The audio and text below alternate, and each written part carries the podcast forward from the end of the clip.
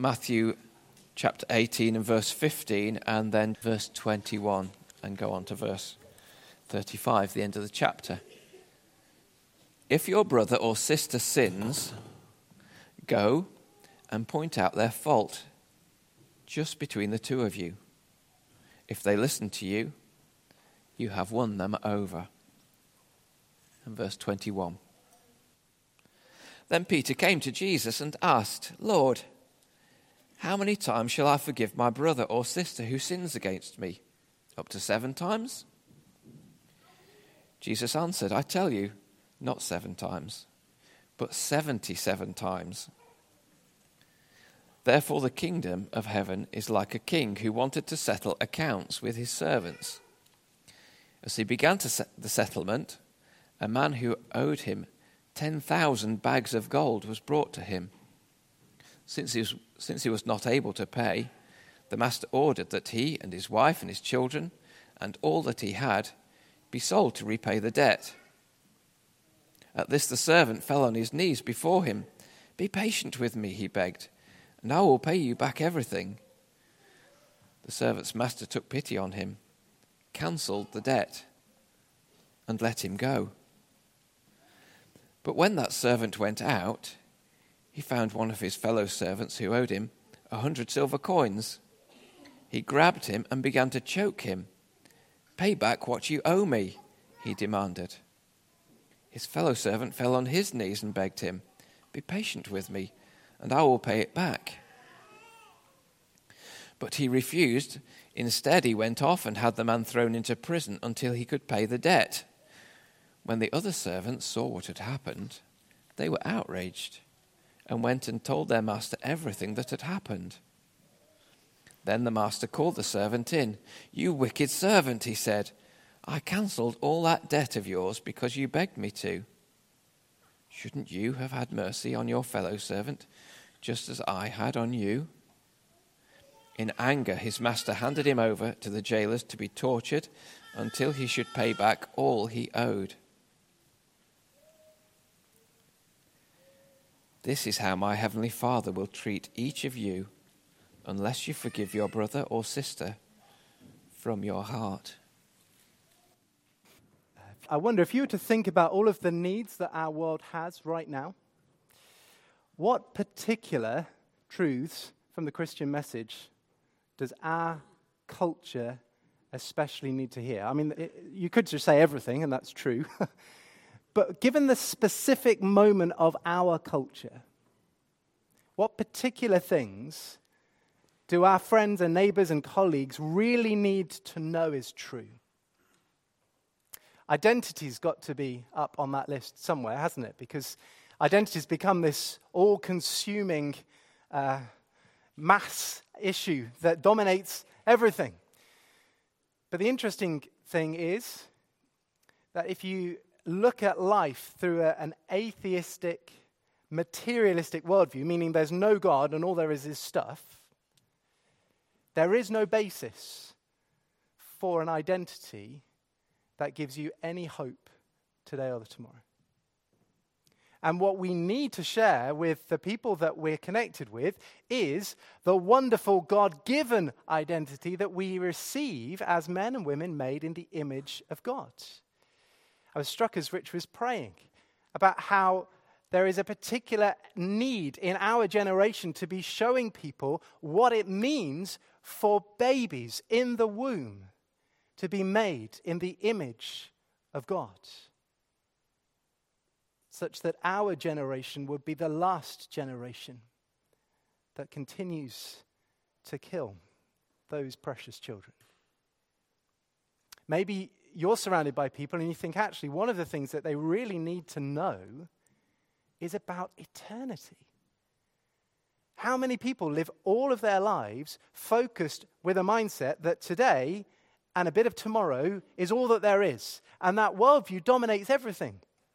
Dominates the way that you think about money and holidays and hobbies. It shapes the way that you think and reflect on suffering and pain and hardship. But if you know that there's a judgment to come and that after that there's an eternity, that changes your perspective on the here and now. It doesn't mean they're not important, but it means they're not all important. Now, you could spend some time this afternoon as a family with friends. You could start thinking what are the particular struggles, emphases, battles in our culture today, and what does the Bible have to say in response to those things? That would be a good way to use some of your Lord's Day. But as you think about that list, one topic that has to be near the top is forgiveness. Because our world has completely lost touch with any concept of forgiveness. Uh, our obsession with our own independence, it, it, kills even any desire to pursue forgiveness. So there's a, a, a theologian in America called L. Gregory Jones. He puts it this way If all that matters is individual autonomy, me or my own, then forgiveness and reconciliation, which are designed to foster and maintain community, are of little importance. And if you add on top of that the cultural obsession that we're facing with identity, the picture gets even bleaker. Because how does our culture view this discussion about identity at the moment? The, the uh, mantra is not just that you are free to be and behave however you may like, it's that everybody else needs to affirm and celebrate who or what you have chosen to be. So, what happens in this cultural moment if you don't affirm and celebrate who somebody has chosen to be? Well, forgiveness doesn't cut it. Forgiveness isn't really something that we're used to thinking about anymore because we are consumed with ourselves to the point that we're not pursuing any form of community and reconciliation. So, if there's an identity that becomes the thing that is all important that you refuse to affirm and celebrate, then there's not an opportunity for forgiveness. You're cancelled. There's not even a thought process that you need to go and pursue somebody and reconcile a relationship. You're cancelled and cut out of the picture. And we only have to look around us, not just online, but also in person to see the toxic damage that that worldview is having. Our culture desperately needs to re understand forgiveness, needs to know the forgiveness of God. It needs to see how God's forgiveness is lived out in an imperfect community like a church family that is part of the kingdom of God. And see relationships where, when we face difficulties, we don't just cancel and cut out, we reconcile and bind together. But it's not just our world that needs to understand forgiveness afresh we need to as well. Christians struggle with forgiveness, I think, probably for the whole of our lives. And we can struggle with it in different ways. Some struggle with the idea of receiving forgiveness, others struggle with the idea of living out the forgiveness that we've received. And each of you will have some different way of knowing what that struggle looks like. So, so some struggle with saving grace. And you know in your head that you can only be saved by faith in Jesus Christ alone. But actually, for significant parts of your life, you push back against that because you can't quite get your head around that you don't contribute anything to your salvation. That's a struggle with forgiveness. Other people really struggle to live out that forgiveness in the way that we forgive other people. So you think about something that happened in your life during the course of this week. Hopefully, there will have been at least one moment where you sought to forgive somebody because we're all sinners. And I hope you try to keep restoring and reconciling your relationships as you go. So think about a moment where you sought to forgive somebody.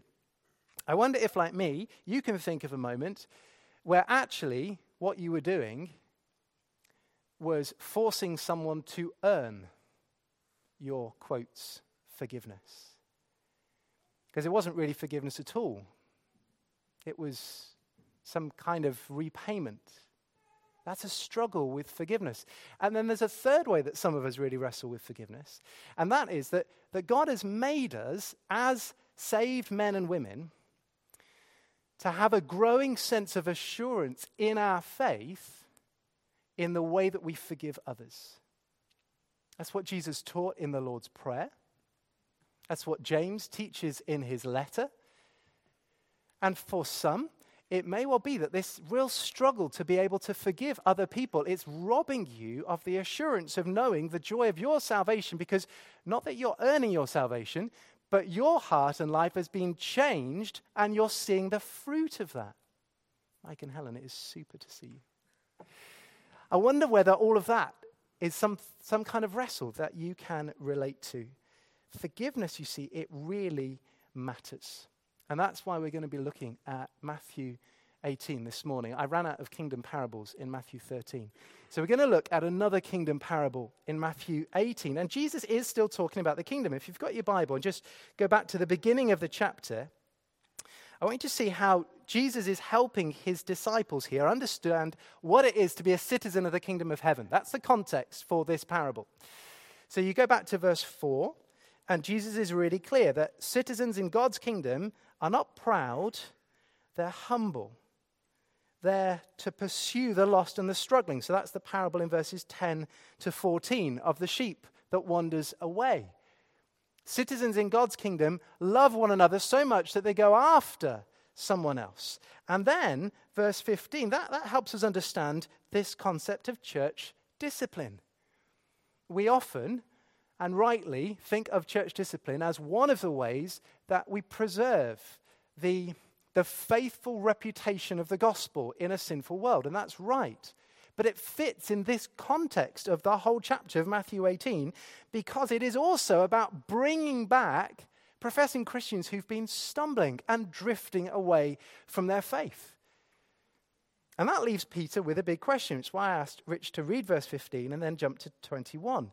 So Peter's just heard this process of discipline, which means going after the lost and bringing them back, like the parable with the lost sheep. And then Peter starts to think on that and realizes this has got personal implications for me. This isn't just about the church doing something in church members' meetings, this is about me. This is about what happens if I go to somebody, verse 15, and I point out their fault just between the two of us, and they listen to me. Now what? have I got to forgive them? And if I have to do it again, do I have to forgive them again? Do I have to forgive them again? That's why he says, verse 21, Lord, how many times shall I forgive my brother or sister who sins against me? What is expected of Christians when it comes to forgiving one another? That's the ball game. Now, Jewish leaders were really, really clear on this. No ambiguity, no uncertainty. This is what they have in their rabbinic writings. If a man commits a transgression, the first, second, and third time he's forgiven, the fourth time he is not forgiven. So, three strikes and you're out. But Peter's a follower of Jesus, and he's starting to understand that following Jesus is different. So, Peter, raised as a Jew, takes the Jewish standard, doubles it, and adds one. Up to seven times? He asks Jesus. As all the Jews around Peter, they'd be like, Are you kidding? Seven times? Jesus blows it out of the water. Not seven times, but 77 times. And there's a debate in the manuscript. Is it 70 times 7 or 77 times? We don't need to get lost in the detail. The maths isn't the point. Because what Jesus is saying is not that you're to forgive 77 times but not 78, or 490 times but not 491. He's saying you're to forgive without limit. If you're counting, you're not forgiving. You're just putting off revenge for a while. That's not me, that's R.T. France. If you're counting, you're not forgiving. You're just putting off revenge for a while. And that, that's why Jesus teaches what to us is now a very familiar parable. The first thing he wants Peter to know is that forgiven sinners receive a forgiveness they could never expect. Forgiven sinners receive a forgiveness they could never expect. So we've just heard the story. This great king gathers his servants, he's going to settle the accounts, and one servant comes to him. Servant there meant broadly could refer to some high official like a satrap or somebody, but uh, one of them's brought to them, and he's got this debt of 10,000 bags of gold, literally 10,000 talents. Still don't really understand what that means, do we? Well, if you read the, the commentaries, it's a little bit tricky to modernize. We're talking billions. That's the ballpark. Billions of pounds in our money today. And we're not told how he got into that pickle, um, and therefore it means it doesn't matter, because the point of the parable is not the method of how this man fell into his problems. Jesus wants us to see that this is a mind bogglingly massive debt, and this guy has zero way of repaying it. So the king does what everybody would have done in that period, in that, in that area of, of time. He threw this man and his wife and his children into slavery. Not that they could eventually repay it, the debt's too big, that's not an option but that justice would be seen to be done and this man would be punished for what he had done. So, have you got some sense of the desperation of the situation that this man is in, right? Billions of pounds in debt. He's bankrupt, and his entire family is about to be sold into slavery. This is as bad as it gets. And the man drops to his knees. I'm not going to get on my knees because I won't come up again. He drops to his knees and he begs the king. He begs the king. This is how desperate his situation is. And look at what he says be patient with me, and I will pay back everything. Now, on the one hand, you can kind of see where he's coming from. Because what else has he got to say? He doesn't have anything. The only thing he can plead for is the king's patience because maybe he could find a way of generating billions. I mean, really, there's no way he's going to get out of this. This is, this is a pathetic and a ridiculous thing to say. What is the king's patience going to do? You're only going to live for one life. Even, even if, I don't know what age this, this parable man was at, you know, even if he could do another 40 years of labor, he would still earn, on average salaries of the day, 99.98% of the debt would still be outstanding. So, what is the king's patience going to do? This man is at rock bottom and has reached the end of the line. He's got nothing left. That's when the king does what nobody could have expected or hoped for. The servant's master took pity on him cancelled the debt, and let him go. Each of those three statements is staggering. The king took pity on him, chose not to focus on himself or his own kingdom or the impact of what this fool of a servant had done was having upon him. He chose to take pity. It's the Bible's word for great affection and compassion. But it didn't stop with him feeling sorry for this servant. He does something about it, something the servant could never have imagined would ever be possible. He cancelled the debt. That's the aphiemi word that the Bible uses for forgive. But our translation's helpfully shown us here what that forgiveness actually looks out very practically. See, for the king to say, um, I forgive you, that didn't mean that the problem had just disappeared. Because someone's still got to pay. From time to time, I um, need to use a car. Well, Helen's got ours, and there are a couple of families in the church who very kindly let me use one of their cars. Let's call one of those owners Frank. Now imagine that Frank lends me his car one day, and I behave like an idiot in this fun, fast car, go around the corner way too fast, completely lose control of the car, and total the thing in a ditch. This is not going to endear anybody to lend me a car in the future, is it? There we go. I call Frank and, uh, and explain everything that's happened. Tell him how stupid I was and how badly damaged the car is. And Frank says, James, don't worry. I forgive you. Now, I wouldn't deserve that. I'd been an idiot. But when Frank says, I forgive you, if he truly means it, saying that's okay on the phone isn't the end of, indeed, it's not even the beginning of what it means to forgive me. Because there's a crashed car in the ditch that needs to be paid for. Might be a hiked insurance premium, might be big excess, might be a brand new car. When, my, when Frank says, I forgive you, he's not just saying, our relationship's okay. He's saying it's okay because I'm going to cover the cost of everything that you've done.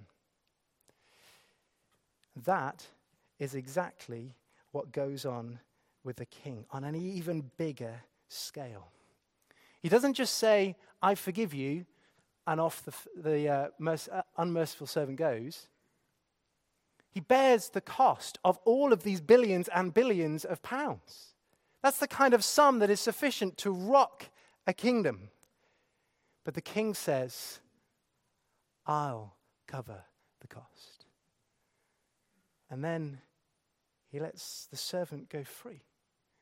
Not just free from a debtor's prison, but free from this debt that would have been sitting around his neck like a noose, just constantly being a pressure upon him every single moment of every single day. It is a stunning picture of what we receive as Christians, isn't it? We all owe a debt that we could never repay, not a financial debt, a debt of a life of rebellion and disobedience against the King of heaven. And we could not ever repay it. Though, because we're stupid people, so often our instinctive reaction in the face of this enormous debt is God, just have patience with me and I'll pay it back. Completely missing the unpayable nature of our rebellion against God. And the amazing thing that we all know as Christians is that God does for us what the king did for the unmerciful servant he cancels the debt. When God says, I forgive you, he doesn't just say it's okay, we'll just forget about it. The cost has to be paid. And it's paid by the Son of the King becoming the servant and taking upon himself the punishment that we all deserve. That's the only way that any of us can come into the kingdom of heaven. It's through a king who became a servant who suffered in our place so that we could have our debt cancelled. Now, if you're a Christian here this morning, I really hope that by the time we come to celebrate the Lord's Supper at the end of our service, there will be a renewed sense of the unworthy, thankful joy in your heart as you take the bread and the wine. Because the only way any of us are in the kingdom of heaven is God gave his son to save us. If you're not yet a Christian, I encourage you to look at this parable and see in your own heart that same temptation that the servant had. To look at that unpayable debt and say, God, just give me a moment, I'll pay you back It can't be done. But not only can it not be done, God has done the only thing that could ever be done so that you can hear God say, I forgive you. If you're here this morning and you know that you've crashed the car of your life in the ditch, you can call the King of Kings and say, Heavenly Father, I repent. I turn away from that life. And I can't earn, but I can look to Jesus, who's earned it for me. Now, if that had happened to you, it would completely change everything, right? This is the moment where I'm trying to restrain my inner Michael McIntyre. I'd be doing the, the skipping thing up and down the stage because you've got that sense of just unbelievable joy. This debt that he's talking about would have been life consuming.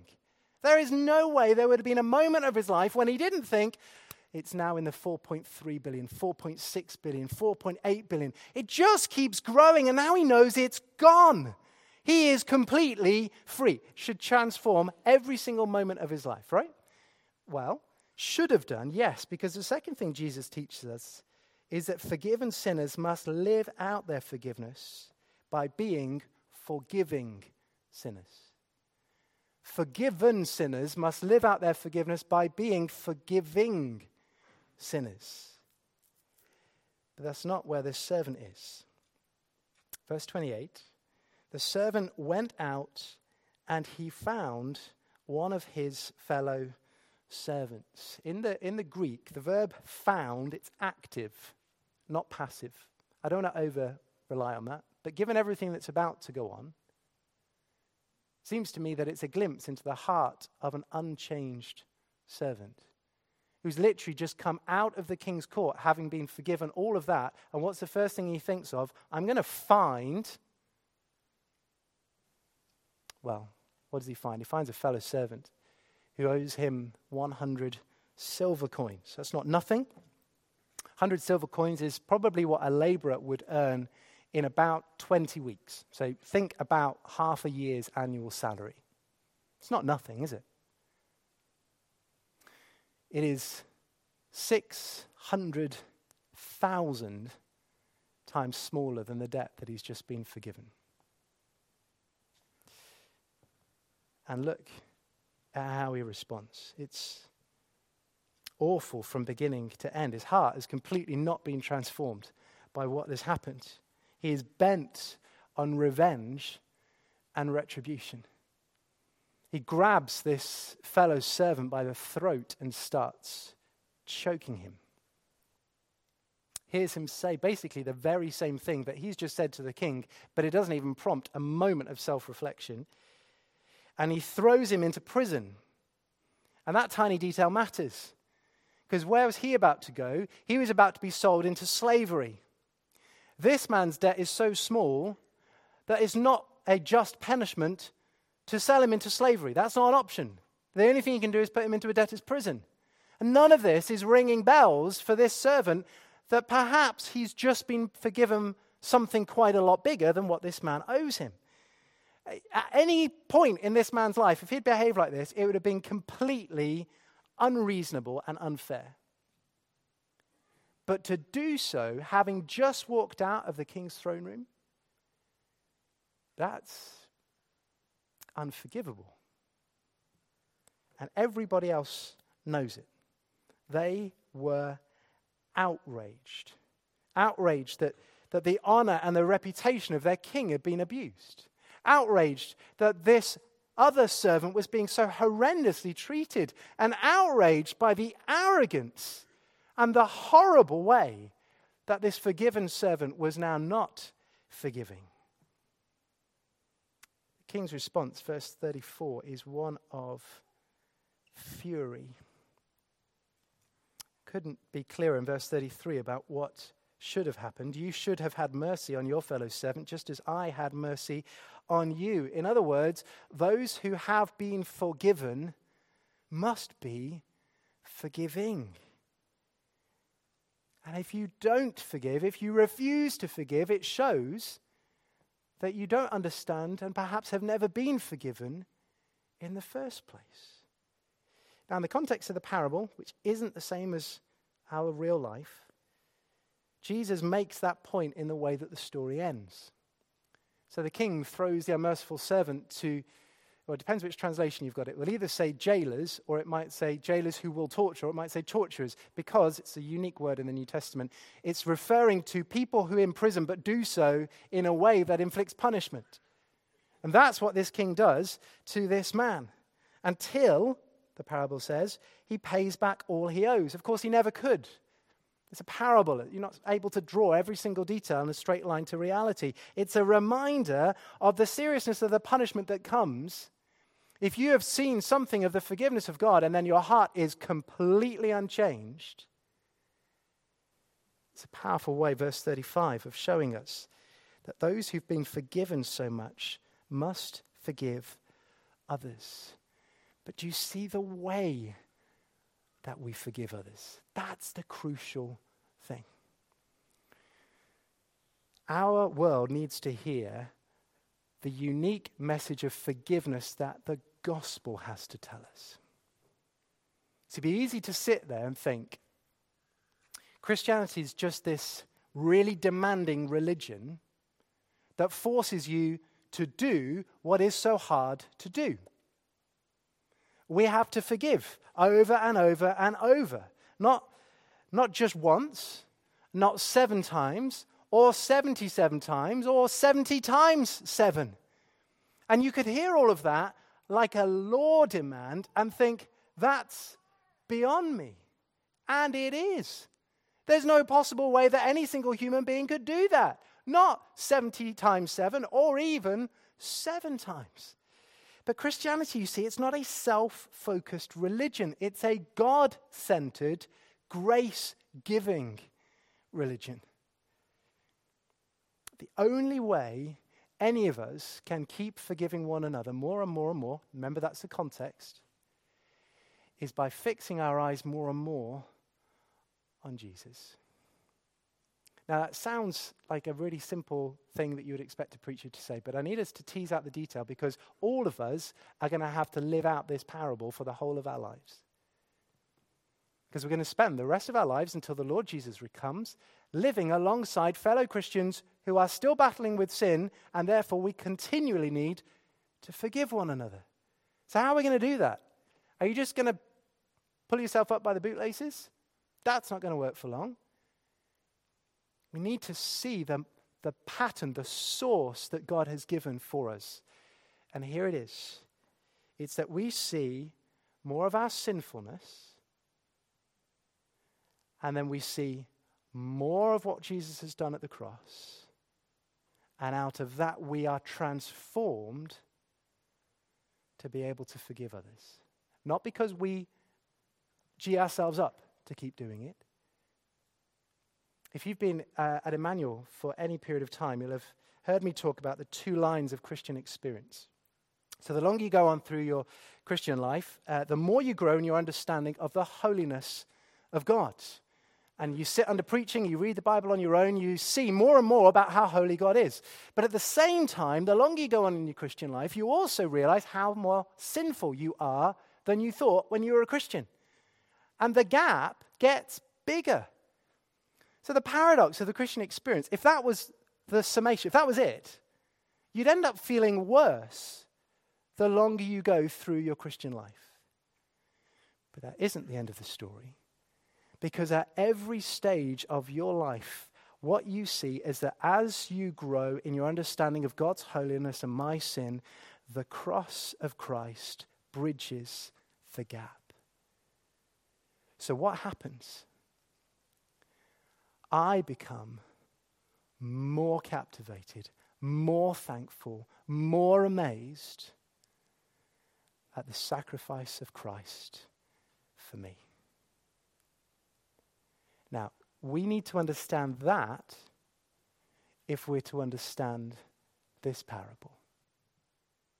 What is it that this unmerciful servant had failed to do? He had failed to remember the greater cost that the king had bore for him.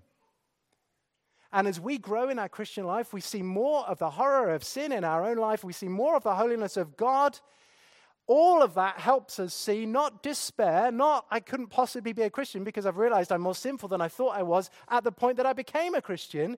The whole point is to help us see that Jesus' grace is greater than you could ever imagine. And because that grace is at work in your heart, as that grows, so does the capacity to continue to forgive one another.